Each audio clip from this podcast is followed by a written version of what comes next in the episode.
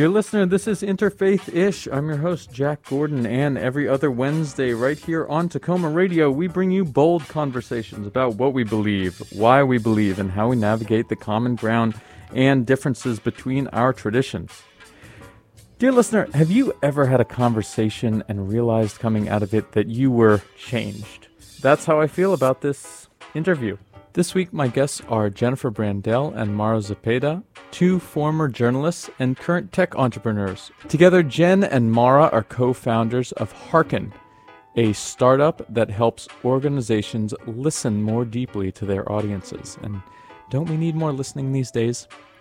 Well, I was lucky enough to have a chance to listen to these two fab ladies as they shared about what's shaped them spiritually, the system altering vision behind their mighty endeavors, and why we need more zebras and less unicorns. What does that mean?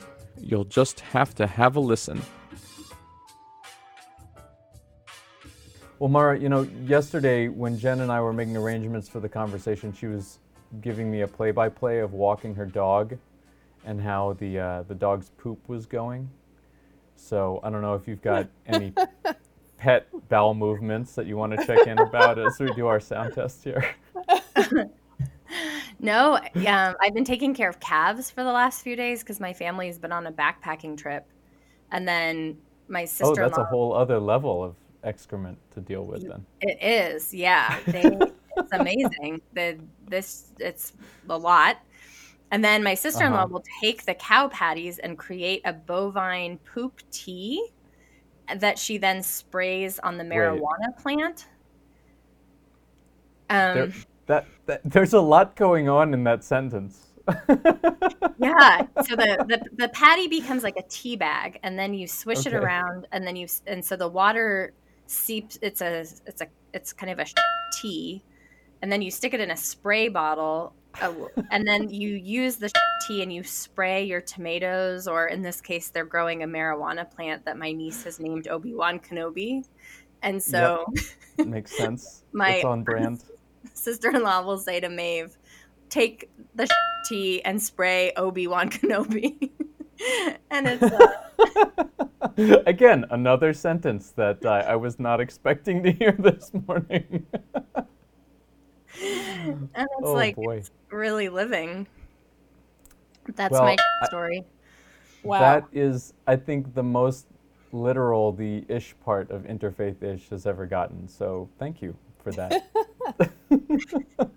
oh, Jen and I will get literal in these lessons. Yes. Yeah, yeah, yeah, yeah. A lot of a lot of experiences like that. Let's switch to another personal topic. Let's talk about religion and belief and stuff. Um, so, Jen, you and I met about uh, 10 or 11 years ago or something like that when we were both on, on a media assignment for the U.S. Baha'i Communities Communications Office. Yes. Um, and you came out from Chicago to D.C. for this story we were doing. And I remember pretty immediately finding out um, when we when I got in the car with you and we started talking that you're actually not a card carrying Baha'i. And so Are there my, cards? I didn't know about the cards. Yeah, no, I literally have a Baha'i card. You didn't know that? That's that's part of the deal. Wow. Okay. Sorry. Um, go on. but um, so my you know my question was was then, and I'll ask I'll ask it to you now because I'm, I'm I'm curious if you can share that story. Um, how did you end up working at this uh, Baha'i media outfit? Yeah, it actually, the seeds for it were planted when I was probably 10 or 11 years old. And I grew up outside Chicago in a suburb. And I remember one, I think it was a weekend, my dad uh, took me to a Northwestern football game. I'm guessing because the weather was bad and he only asks me to go to the sports games if my brothers don't want to go. So okay. that's that's my assumption is a uh, bad weather. He was like, "Do you want to go?" I said, "Sure." So on our way over there, he drove by this incredible structure that I later learned was the Baha'i Temple in Wilmette, and it's very close mm-hmm. to Northwestern, um, the university, you know, just like less mm-hmm. than a mm-hmm. mile away. And I remember looking out the window and just thinking, what is this magnificent non Midwestern structure doing in the Midwest? Clashes with the landscape. It was an extreme clash of the landscape. I was used to strip malls and subdivisions, and this is uh, an incredible building built out of, uh, you know, interlatticed concrete work that is, it just looks nothing like uh, anything I'd seen before.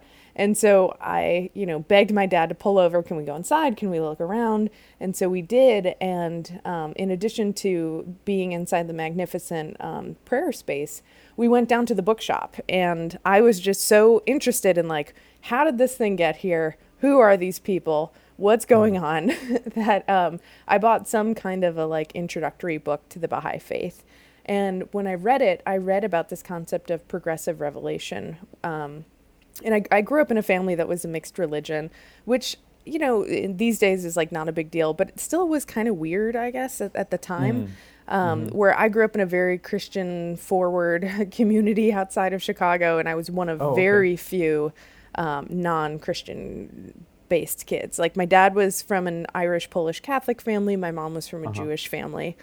Uh-huh. And so um, and practicing your mom? And not totally. I would say we uh-huh. were we were holiday religious. Yeah. yeah, yeah, yeah. I knew every holiday by the kind of food that we served, not really what the it's meaning a, was yeah, behind that's it. a common common story. Uh-huh. Yeah, I was like, is this a holiday where it's apples all brown and food? Yeah, and do we have apples and honey? Exactly. do we chant "Let my people go"? um, and it's funny, like my mom used to uh, just for to prove a point would. Um, call and complain at the school if we had tests or sport games on Jewish holidays. But then yeah, on yeah, those that's, holidays, that's also part of it. Yep. That yeah, you have to do that. It's it's uh, part of the religion. But then she would like take us to the movies or apple picking, and we wouldn't like go to temple that day. so it was just kind of like the they need to respect this religion, and also like what double feature could we see? so um, so long story short, when I got to the um, temple, and I read I read about progressive revelation and and this idea that um, you know there are all these spiritual teachers that are all part of one great humanity and like they are not in in conflict with another. It was really freeing because I remember thinking, um, you know, if my dad's right and Catholicism or Christianity is the way to go, then my mom is wrong. And that's really mm. uncomfortable, or vice versa. Mm. So, um, this was a way of just being like taking one level of altitude up and not feeling that conflict anymore about mm. like should I choose a religion or not. Um, fast forward then, um, you know, at that moment in time, I was like, I think I'm a Baha'i, and that's about all I thought. Uh, after that, uh-huh. I didn't um, pursue. you didn't actually know any other other Baha'is in your community. Or, Zero. Or... I think uh-huh. I would be very surprised if there were any in my little hamlet of an exurb uh-huh. outside Chicago, but maybe. Uh-huh. Um, but then, you know, I went to college, pursued all sorts of different um, studies and whatnot. And when I came back to Chicago, um, I actually ended up making friends with a bunch of folks who are various religions, but a lot of Baha'is, and learned about mm. their approach to democracy and, and elections and all these things. And at the time, I was a reporter, uh, freelance for WBEZ, a public radio station, and just found the electoral process so interesting and so different from mm. what my experience of it was and what the kind of cultural experience was it in the US that I did a story on it. And then lo and behold, uh, the Baha'i Media Services folks contacted me and said, Hey, that was so clear and useful how you explained things. Would you be interested in doing more work for us?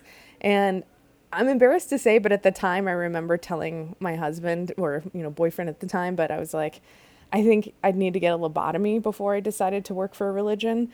Um, but there, there was something. It is a weird request, right? That your subject calls you up and says, hey, that was great. You want to join the team? You exactly. Well, and I knew some of the folks who worked for media services, and they were uh, mm. people in my friend circle, and I thought they were wonderful. Um, mm-hmm. And the other thing was that, like, I was, you know, struggling 20 something, living on nothing. Um, you know, freelancing my way to not a career. So I ended up taking the job and through the process uh, met you and so many other wonderful people. But that's a long story to start with. But um, let's just say it, it dealt with football, lobotomies, and um, and apple picking. Those are the main themes you should take away. Yeah, I, I was just picturing that. I don't know if you've you've ever seen this, but there's there's a scene in Risky Business that is is almost exactly what you described with your dad. Have you ever seen that? I'm trying to remember. I have a terrible There's, memory, I but think please, I think it's yeah. I think it's risky business. It there's some Tom Cruise movie. It's the one with the slide in it. I think Yeah, that's, yeah. that's risky business. And he um, just randomly drives past the house of worship at, at night, like just Oh. just is is cruising around um, in in uh, in nor- I guess northern Chicago area, and they just for whatever reason decided to set up one shot where he just stops at the light in front of it and then just keeps going. But it has nothing to do with the story, and they don't they don't acknowledge what this alien-looking structure is that he happens to be driving by. I don't think it advances the plot at all. Nobody comments on it. So you uh, Oh, you took I'm gonna have to revisit one, that. one yeah, further. we got out of the car there. There were no cocktails or sliding to be done. So, it would be fun if you, that was your entrance to the visitor center, though, right, as a just came in 10 year old. sans pants and just a dress shirt. You know, they're so accepting, they probably would have been like, welcome. Um, We take all kinds. exactly. Yeah, yeah. Mara, how about how about for you? Um, what was your religious upbringing like, and uh, what what shaped your outlook on spirituality? Well, I was um, born in Vancouver, Canada. I was born at home, and my parents uh, are artists. So my father is a painter, and my mother is a cellist. And I was born into, at the time, they were part of a Sufi community on Vancouver Island. Oh Uh, wow. and it's um it's kind of an overstatement to call it a Sufi community as I'm starting to learn in my adulthood what is called things and what the actual faith um, and expression of Sufism is, is kind of a gulf apart. You know, like the uh, the Western expression of these ideas versus what they are in their true form. Are you saying they were just a bunch of young white kids that were hanging around reading Coleman Barks? Is that is that basically No. the extent of Sufism? No, yeah, I mean, I have, um, gosh, that's a, yeah, it's, let's see. It was like they got together and there was this character at the time, a couple characters at the time, Reshad Feild and EJ Gold were the, um, and then Murat Yagan were these, um, I, I don't know if they would call themselves guru figures, but they were creating community in Vancouver Island. And I have to say, it was a very earnest expression of what what a lot of the, uh, Sufi ideas and ideas as um, they are expressed in Gurdjieff. It was this study community and this action community, and EJ specifically was kind of this really out there guy who would take these ideas of the work and what it meant to work in community, and they would say things like, "You're going to open a bookstore in 48 hours." And so this group of people would have to get together and figure out how to work together to open a bookstore.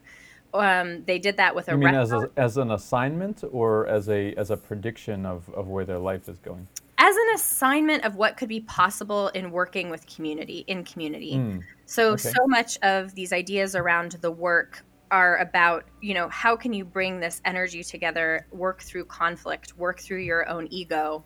And one of the best compression systems to do that is to start to work in community with other people because all the comes out. Hmm. And so if you you know kind of have this assignment and you are channeling your collective energy to get something done.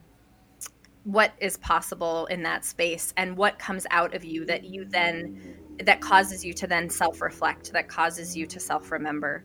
So it, i have to say it was an it was a a more esoteric community and it was definitely not focused on reading rumi. Um, they were in sort of this dialogical conversation with these figures really trying to bring up their own stuff. And, you know, with that comes a lot of extraordinary negligence of their children and daily life and all of this, um, I don't know, sort of collateral damage of the abandonment of everyday life has been well documented in all sorts of psychology theses.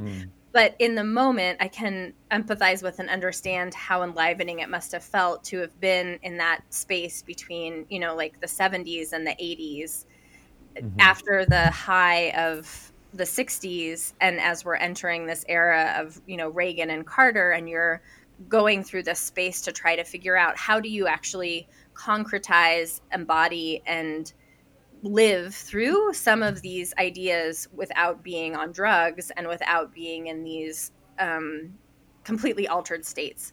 So yeah. it was it was a very earnest, intellectual, thoughtful group of people out there in the wilds of Canada. Um, and that was what I was born into, and and I think um, in my early childhood, it was very much defined by having artists constantly in and out of the house just the sense of almost not even knowing who my parents were they were very involved with um, wow. indigenous communities and this group of people and the children were sort of passed from one to the other and my father is mm. from honduras he's from latin america and there's this mm. photo album of my first trip um, to guatemala and latin america and i i'm kind of a white presenting person and it's just mm-hmm. this shock white baby that's being held by the indigenous communities there and there's just this whole album of me looking like I have this look on my face face that's just totally mystified. like it's not like this um, you know, transcendent experience of this Madonna and child where you imagine this kind of beaming baby. Every single photo, my brow is furrowed and I'm like, what the hell Could someone please tell me which one of these people is my parents?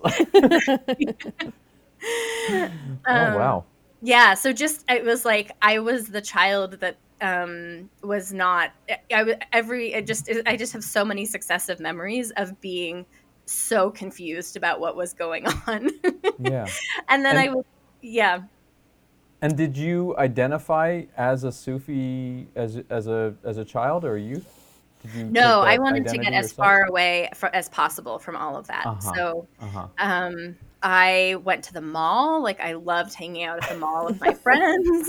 uh-huh. Yeah. and I loved like going to Claire's jewelry and yep. I loved um you know shopping and then at a mm-hmm. certain point I started to discover poetry I think when I was 13 I, I was always a writer I've always kept a journal but around mm-hmm. 13 or 14 I was giving I was given um, Rilke's Letters to a Young Poet, and then I started mm. to read Adrienne Rich and Sylvia Plath and Anais Nin and um, uh, Audre Lorde, and and those that really opened my mind, and that was sort of mm. the portal where I was able to. It, you know, it was hard because in my upbringing, I was saturated with every potential spiritual expression of faith. You know, there were der- my mother mm. was a, studied to be a dervish. There were ceremonies mm. that were taking place in in the house. I mean, we would go to um, the reservation for ceremonies there. We were everywhere we went. It, we were op- we were welcomed into the homes of people of faith, and all yeah. of it was so unrelatable to me because it was so connected with my parents that I had to kind of carve myself a path forward that was um, individuated from from them and that was really hard because they were so neck deep in in so much really rich tradition yeah well i think it's it's interesting that idea that you said that seemed to be the real motivating force behind all of that conversation and, and expression and ways that people were, were trying to commune together that you know, pivoting around this question of how to bring folks' energy together to work in community, because I I look at the the work that um, the both of you t- do, and you know, you're both of you are serial entrepreneurs. Uh, your bios are a long list of these innovative projects that you've started and grown, and probably some that you've moved on from, but but they they all seem to be about building connection and building community. That these aren't transactional services or businesses that you're you're creating as various startups or projects or whatever. It seems like really a deep heart to heart. It's really spiritual work on on some level. So I'm I'm curious, Jen, if you if you take Hearken for example, can you talk to us about some of the principles that you're striving to put into action there? Yeah, so I ended up working for the Baha'i Faith, uh, working for their media department, and getting to travel all over the country and learn about how Baha'i community works and what people were doing, and it was it was really incredible. Um, I knew at the time it was special, and looking back at it now, I'm like, what an amazing opportunity! Getting to meet people, hear about how they're approaching community building, understand that all this progress is so incremental and it takes so long but it's so deep when you do um, succeed mm. in creating uh, creating that kind of vibration with folks and uh, you know, working on a deeper level than just being neighbors, but actually making change. And so when I worked for the Baha'i Faith, you know, I was obviously having to read a lot about it to make sure I, I understood the context and, you know, what, what were the themes and the lessons we wanted to bring forward in the videos and articles and stuff we were writing. And a few of the principles that really ended up um, rocking my world were one, um, this humble posture of learning. So I remember being very unattracted to religion, um, in part because of proselytization and this idea that some people believe they know what's right and that it's their job to convince you. Uh, to listen to them and, and join their cause. And to me, that was always very unattractive and very, uh, it just was off putting. And so, this idea that Baha'is um, did not proselytize and they were not there to go into communities and say, We know what you need to do. So, you know, watch us and, and then follow us was was a huge learning. And they came into communities and just said, You know your problems best. What do you need? And how can I help? How can I be of service? And that is really the opposite of how journalism and newsrooms run. so newsrooms typically, um, you know, take the posture of we know what you need to know and you should listen to us instead of saying, what do you not know or understand that we can find out for you, which is mm. a, a more of a service posture. And so that was something I just started thinking a lot about. Like, what if journalism didn't start with the assumption that editors and reporters knew what was best for the public and what information to produce? but instead just asked the public and treated them as adults and not as children. Mm-hmm. Um, so that was one thing. And another big one was accompaniment. This idea that for people to grow and to experience new things, you don't have to teach them in a very didactic way. You just have to um, walk by their side essentially and be there with them.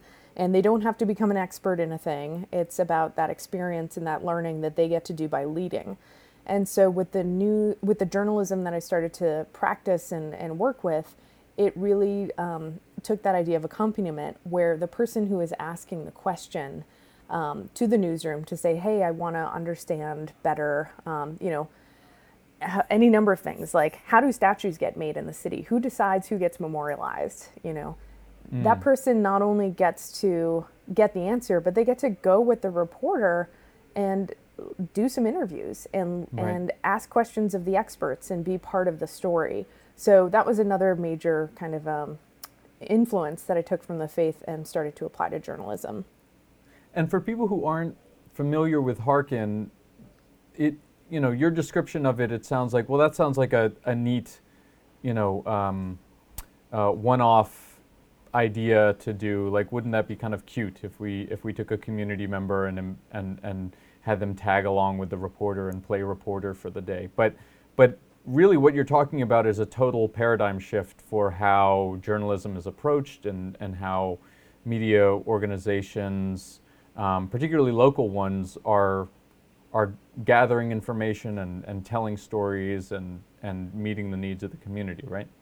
Exactly. It really is. And that's what we found in, in Mara's work too, that, you know, we kind of started thinking um, we just teach a process and we have a technology to support it. But so much of the work is about looking at the world differently and not looking at the public as consumers or the quote unquote audience in, in this kind of abstracted form, but in looking at them as partners and as agents mm. that your job is to be of service to directly and not mm. um, through your own ideas, but through listening to what they need. So it, it is a huge paradigm shift, and it means that the work we're doing isn't so much um, just selling a little widget, but it's it's change management and behavioral shifts, and um, you know just kind of nudging, nudging forward. Um, you know what position and what jobs do each person play in the process? You know what's the mm. job of the editor? What's the job of the reporter? What's the job of the public? And um, you know ultimately, how do those fit into the work of democracy?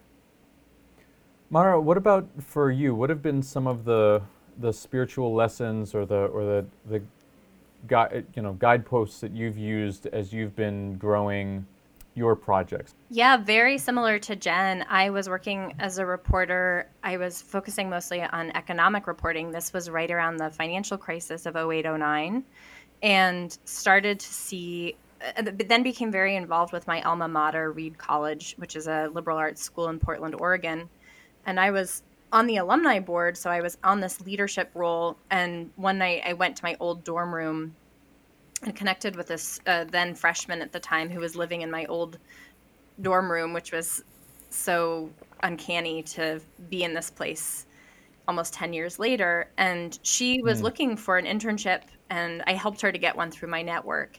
And very similar to Jen, we were having these parallel revelations that it was so much not only easier, but more life affirming to not come from a place of assumption or uh, pre-design, but instead just act as this open container, let the request come through, and then figure out how you could be an instrument for serving that need. And the product of the outcome was almost um, immaterial. It, it was much more like the energetic process that was happening and the healing that was happening through that listening and through that connection and relationship and then the relationship is what would then go on to heal and quote unquote add value to these behemoth institutions that had come become so big whether higher education or journalism or whatever system you're mm. doing this process in it was this kind of alchemical transformation where the institution was making a gesture of and a posture of um, humility to jen's point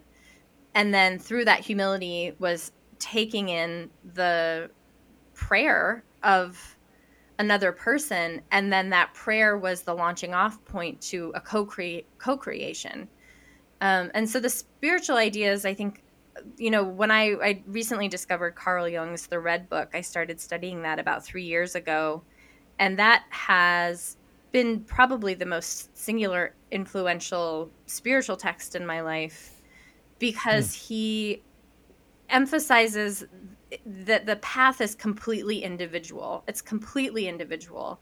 And institutions and these big systems, they have to try to fit the individual into something comprehensible. And so they just start to minimize and minimize and categorize. There are certainly patterns and archety- archetypes of behavior and need that are changing throughout one's life cycle. You know, if you've just graduated from college, you're in a place of probably uncertainty and student loan debt, and then you evolve um, throughout your life into maybe a place of more certainty and ability to give. And that's like an archetypal process that you're evolving through.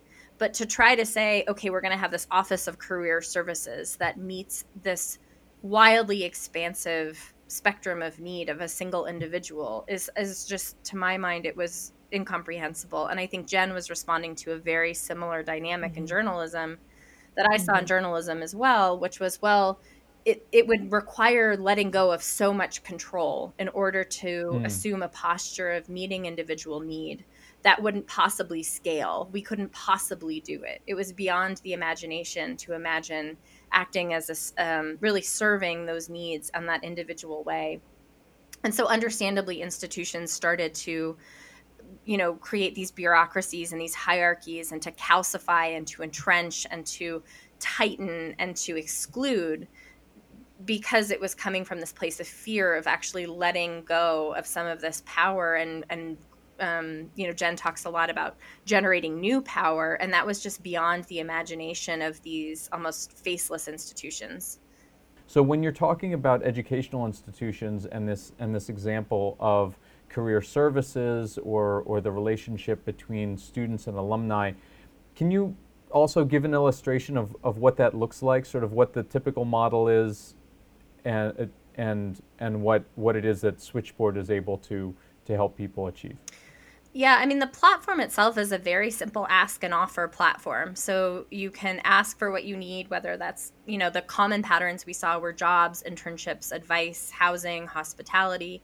And then if you're in a position, you can offer what you have. So the um, Lewis Hyde's The Gift was also a really central spiritual text in my life and this notion of the gift always moving that communities are um, working well for the people they intend to serve when you have this current and this circulation and so the software itself is very similar to Hearken's. It, you know, it creates this the safe container where institutions at- adopt a posture of, "Well, tell me what you need or tell me what you have, and we can go from there." But as Jen and I both learned, um, and our you know our companies have since merged. What was needed and what we didn't anticipate and i think what we took for granted early on was that posture that process that skill set was an entire layer of almost um, spiritual or psychological development on the part of the institution and the, the staff members. And just philosophically to your point of paradigm shift they didn't have the tools and they didn't have someone walking alongside with them to arrive at that place and so we built a services layer on top of it in other words we have you know humans holding their hands walking alongside them reacting mm. to where they're where they are and so it's this combination of software and services and um, that that approach is very unique because in the software world, people will tell you, well, services don't scale. You know, you can't possibly have humans walk alongside. At a certain point, you need to automate it with chatbots and AI. and we have to figure hmm. out a way to eradicate the humanity so that we can achieve this technological efficiency um, and similarly you and so it was you know it's like this marriage of both and that i think is is what makes the company really unique and holding on to that as a as a core value and communicating just how necessary um, both technology and training software and services that marriage of the two is so critical and everything in the startup world, everything in the venture capital world is trying to optimize for eradicating that human aspect of relational mm-hmm. trust. And yeah. and one one of the things that I, I I see as when I have read some of your your um, articles or interviews that you've done, you know, you've talked about this intention of growing slowly. You know, this this very intentional path of of learning and a, and and again sort of meeting the needs you know as they as as they are are brought to your attention what have you um, which feels very counter to the stereotype that we have about startups which is blow up as fast as you can become the biggest most profitable thing you know potentially cash out or sell out you know at the highest possible point and move on to the next thing but again that relationship it's it seems that that handholding, that accompaniment seems like it's a it's really a long term relationship.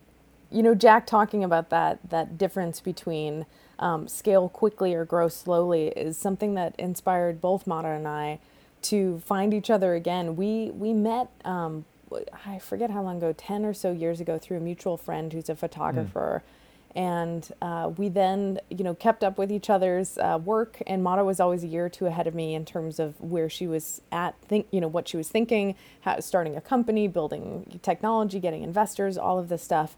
And we reconnected again at this conference in san francisco uh, that was all about social capital. So it was all about like impact investing. And we thought, oh, perfect. This, these are people who are going to understand uh, the work that we're doing yeah. and um, have the They're kind of money. It's going to give you all the money and you're going to be able to sleep at night. Uh, yeah, that was um, a very naive assumption we both had that was quickly trampled after two sessions there. Um, but we, we met up there and we're just kind of, you know, joking about uh, how startup land really replicates like ven- you know male patterns uh, of the body. So um, you know in terms of like seed capital and growth and up and to the right and exiting. So so we ended up just deciding I know. visual here. Yeah well uh, we, we wrote this article just to kind of um, you know because we're both journalists by trade and we like to write to kind of process um, we wrote this article called Sex and Startups, um, mm. the hmm. first line of which startups, like the male anatomy, are designed for liquidity events.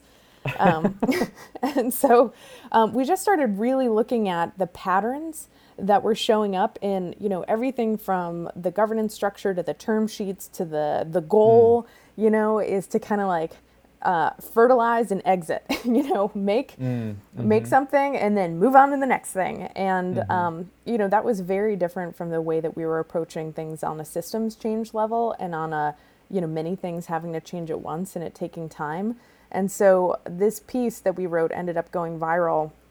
And we found a ton of other entrepreneurs who were also finding that the startup, I guess, you know, the stereotypes of a startup were were really in conflict with their values And mm. they also meant that the solutions that they had figured out that actually had product market fit and had people paying for them and were really useful um, were not able to exist in that world because there wasn't the kind of financing for them. So mm-hmm. this is um, another co-creation project. Mara, myself, uh, two other founders, Astrid Scholz and Aniyia Williams, um, and then thousands of entrepreneurs around the world have also been on this path of trying to figure out what is a values-based startup look like and how do we mm. start to match the capital um, to that. And, and, and that's where you come into this idea of, of zebras versus unicorns. You're in the zebra business, not creating unicorns. Is that right?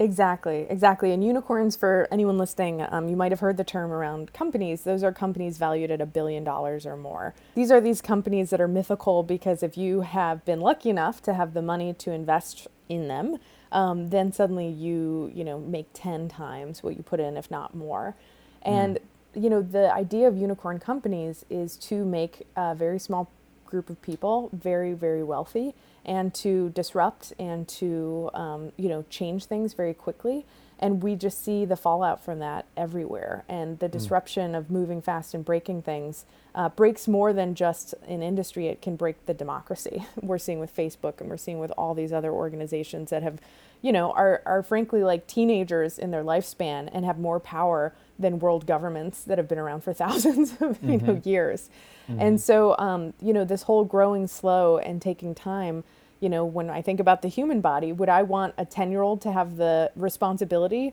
of, uh, you know, a, a, country? Heck no. Like that, it, it just doesn't work that way. You need to develop um, over time. Like time is a necessary component of maturity and responsibility and of, um, you know, understanding your effect on the world. Mm-hmm. Mara, I, I, I can't help but noticing also to, to the point that Jen brought up before about startups at sex that that the um, the symbolism uh, of of a of a unicorn, and maybe the the um, I guess Georgia O'Keeffe-ness that one might conjure in, in picturing picturing a, a zebra or you know what the patterns are that are there in a zebra. Um, it, it seems like there, what I you know I'm picking up on that there is a you know a male um, paternalistic, sort of misogynist uh, piece that's that's really embedded in that unicorn concept, and and that the zebra one lends itself much more to to the feminine, to the maternal. Is that is that about right? Do you find that a, a, a lot more of the entrepreneurs and, and startup creators like yourselves are women that are that that you're bringing together in these spaces? That you raised such a good question. You know, when Jen and I wrote Sex and Startups, I think we had to come up with this cheeky way of talking about it, and it, it was very effective as a rhetorical device. The more that I observe, it's true that many women are attracted to this movement, but people who believe in nature are attracted to this movement people who mm. understand natural cycles are attracted to this movement. And so I think it's a balance of this masculine and feminine you know this sort of directional linear energy and the cyclical and when i think about just um, i'm living right now in a very rural area in rural washington and the seasons are so pronounced and you feel each one so much um, mm-hmm. the, the strawberries come and the strawberries go. You know, the raspberries come, the raspberries go. The um, now the cucumbers are getting too large. You know, and it's this notion. I just sort of I feel like the plea that Jen and I have is we're not saying we now want to do a hard right and and and pivot everyone towards the feminine. Um, we're really looking for you know the, the way that it's um, so beautifully described in one of these Baha'i texts, both is it two wings of the bird, Jen? Yeah, two wings of a bird. Mm-hmm. And this notion that you need both forces. And so I think the the other mm. force that's not present right now that refuses to be accounted for and accommodated in capitalism is the notion of seasonality and cyclicality. And the moon waxes and wanes and there's a time of planting and there's a time of harvest and to every, you know, yeah. thing there is a season. And if you were to go to a venture capitalist or someone to finance your company, Jen and I, I think, could realistically get up before them and say, this is this company has grown this much year over year. But what we find most interesting is this company experiences seasons. And so there will be a time of harvest, and we can anticipate that once a year. And there will be also a time of retreat where we have to, as a company, experience some sensation of winter and hibernation in order to then have the energy to spring forth with new ideas and then we're going to hmm. work very hard in the summer you know with the watering and the cultivating eh, to know that we can harvest again and even that expression of the type of capital we need the type of company we're building the recognition of nature unfolding the recognition of human nature we talk so much about like this environmentalism and this awareness of nature and yet we don't have any mechanism for speaking about that or financing it or encouraging it within these containers of companies. And so, yeah, to answer your question, it is the consideration of the feminine, but it's also the recognition that the masculine is contained within that as well. I really appreciate what it is that, that you all are doing because I, I I'm I'm so um, encouraged by by the way that you, you all are are leading and accompanying and helping other entrepreneurs and and um, uh, innovators and, and folks that have just been going along in their job for a while, you know, as, as even simply as employees, as part of newsrooms or otherwise, to think differently about their work and, and hopefully, you know, we can take this time to, to make some radical fundamental changes to what it is that we're doing that are, to your point, Mara, you know, more in tune with natural cycles um, of of, of growth and reflection and what, what have you. Yeah, and, and one thing I'd, I'd, just like to add to that point, um, in addition to knowing that about the natural cycles and really allowing for those to take place in our own individual lives, our company lives, and the economy, is also just the recognition of interdependency. Um, right you know the the fact that we now see if one piece of the puzzle is not working nothing works so just like in a in an ecosystem if one animal goes extinct or um, there's a, a, major change to uh, you know the flora in an ecosystem the whole thing can shift and i think now about how with kids not being able to go to in-person school in so many parts mm. of the mm. world in the us that completely changes everyone's workday and their experience yeah. of life and their ability to be quote unquote like productive and you know contribute to the economy or capitalism and it's it's just um, you know recognition in terms of, of again the metaphor of zebras versus unicorns zebras competitive advantage is that they cooperate the mm. way that they you know are able to um, to live in the world is by being together and outsmarting mm. prey by you know having a dazzle which is what a group of you know zebras is called. And that's something that we also see needed in in the world of companies and commerce is how do you not think about destroying the competition? Um, how do you think instead about what is each person or group doing well and how can you leverage that to create even bigger ecosystem level wins and not just mm. try and you know um, stamp out all the other seeds and create a monoculture which we know is very unstable and very dangerous so yeah. that, those are a lot of metaphors of nature in one thing, but hopefully get it. I like the idea, and I didn't know it's so a, a, a, a herd of zebras is called a dazzle. yes, yeah, and it's wow. also called a harem or a zeal, and you can imagine why we didn't choose uh, the harem. Uh, and uh, dazzle is just so much more fun. So yeah, yeah. It's a, it's well, a I like, dazzle I like, of zebras. I like the dazzle because I'm sure that um, young Mara, when she was at the mall at Claire's, probably saw a lot of dazzles on, you know, whatever those Technicolor uh, folders were with. Um, with the rainbow unicorns or rain, oh, rainbow, Lisa Frank. rainbow zebras, the Lisa yeah. Frank. yeah. So it's yeah. all coming back around again. You know those, all those Technicolor zebras were were implanted deep in your memory, Mara. yeah. Um, yeah, my aesthetic is way way less incense and way more um, neon plastic earrings. oh boy. So I'm curious for you all, looking, you know, in this uncertain moment that we have, um, you know, what is what are what are the things that are keeping you dancing? You know, since I know Jen's really big into dance parties are a big part of your your your way of operating and everything. Like, what are what are the songs that are that are keeping you dancing and, and creating hope in your life? Wow, that is a great question. I feel like I've reached that point in my life that that not all adults do, but I think many of us do, where we kind of get stuck at some era and then we just keep revisiting it and we're not listening to what yeah, the cool yeah, kids but that's are good too. to. That's good, right? Like it doesn't have to be the new thing. It's just like this is the best jam, and I keep coming back to it. You know. Yeah, I mean, I I personally always I can't sit still if I listen to Tune-Yards. Um, yep. work.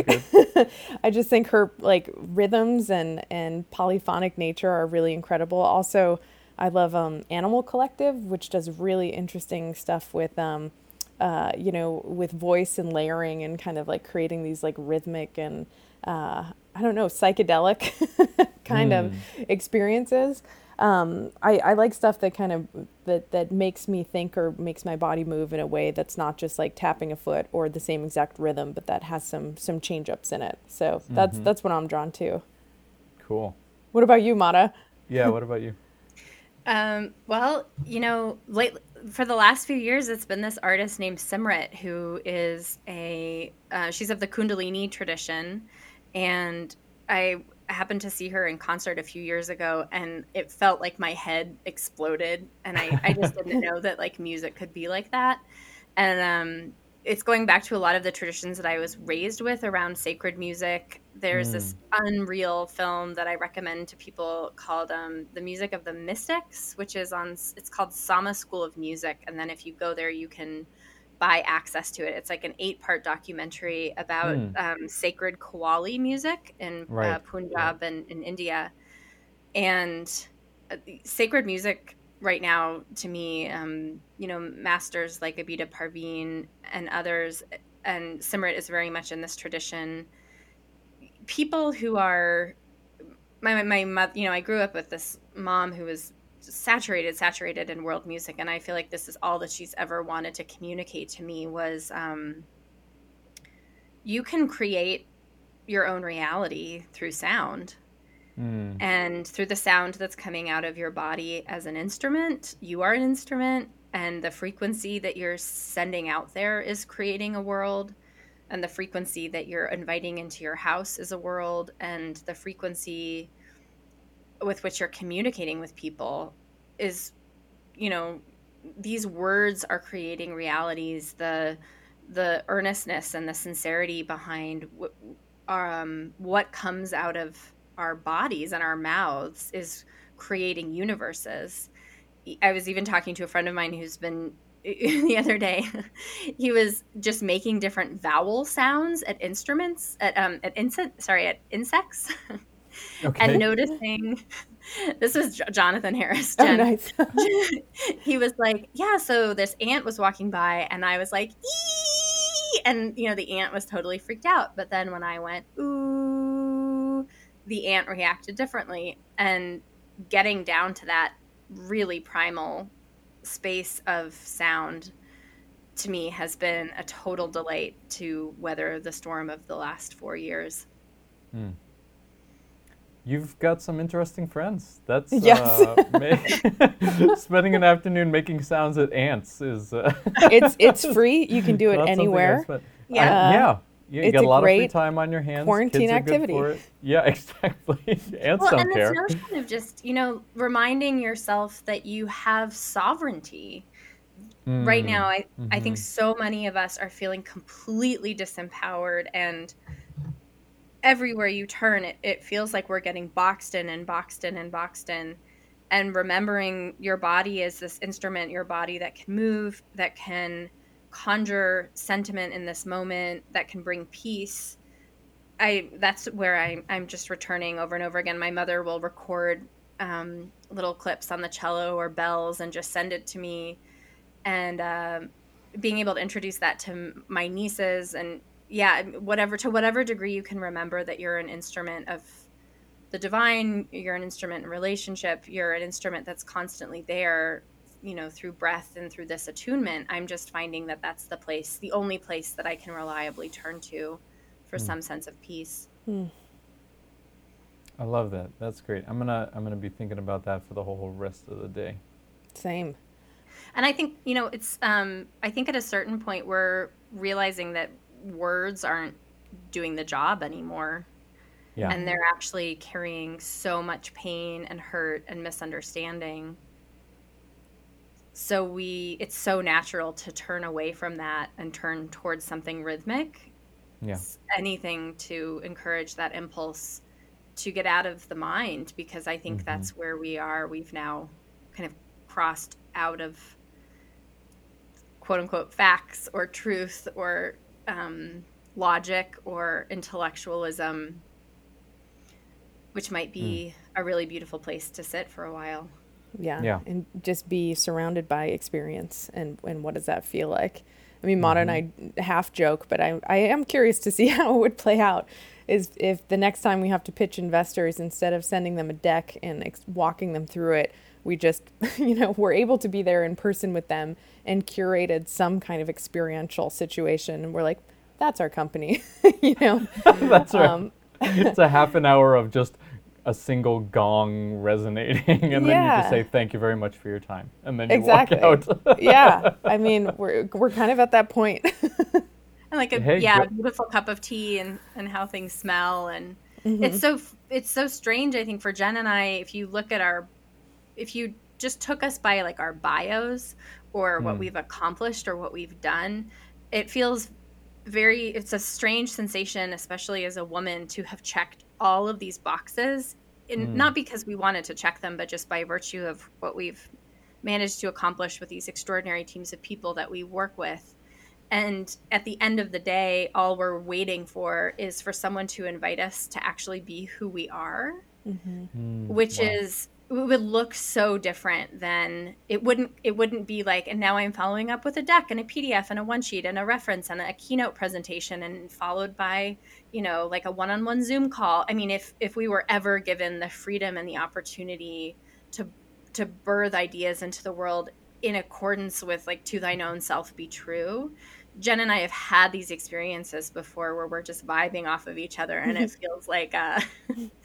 it feels so different you know? Um it's it's like it's just such a higher plane such a higher order of magnitude of being and relating. And then in order to be in this world that it demands of us we you know it just requires this gymnastics back into this contorted place. And i think the Mm. both of us as we especially from you know as we get older it's just this constant prayer of like where where where will that door open that will allow us to actually bring the the the full mm-hmm. fire of what we really have to offer here without contorting into your logic model of like the three year financial forecast which we can do you know um, Right. but it just doesn't capture the richness at all of i think the world that we both dream together that could Mm. be possible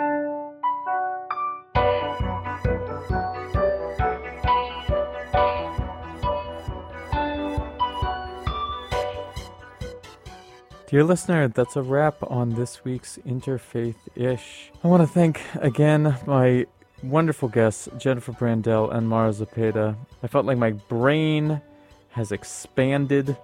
So many ideas to reflect on about myself and the purpose of journalism, of about what our experience in this life could look like, about how we listen to each other and to the world around us. makes me want to just go out into the park and make sounds at some ants. Mm. Dear listener, if you want to learn about Hearken and enjoy all that they have to offer, you can visit wearehearken.com. I'm not ashamed to say that you'll find some video and photos by yours truly adorning their website that I'm very proud to have helped contribute. You can also follow Jen and Mara on Twitter at each of their names Jennifer Brandel and Mara Zepeda. As always, I want to give a shout out to my fellow interfaith astronauts, Miranda Hovemeyer and Sue Katz Miller, and our musical maestro, Jeff Philosopher. And of course, thank you, dear listener, for spending your hour with us. You can find our entire back catalog of Interfaith ish episodes wherever you find and enjoy podcasts. You can follow us on social media at Interfaith-ish. Leave us a voicemail on our special listener line, 202-599-2953. And keep writing us with the Interfaith-ish you wish to dish at interfaithish at gmail.com. That's interfaithish at gmail.com. Interfaithish will be back in two weeks. Until then, keep it locked to WOWD 94.3 FM for great music and programs seven days a week, streaming online at tacomaradio.org. Miles, what? I think I can take him. What are you talking about?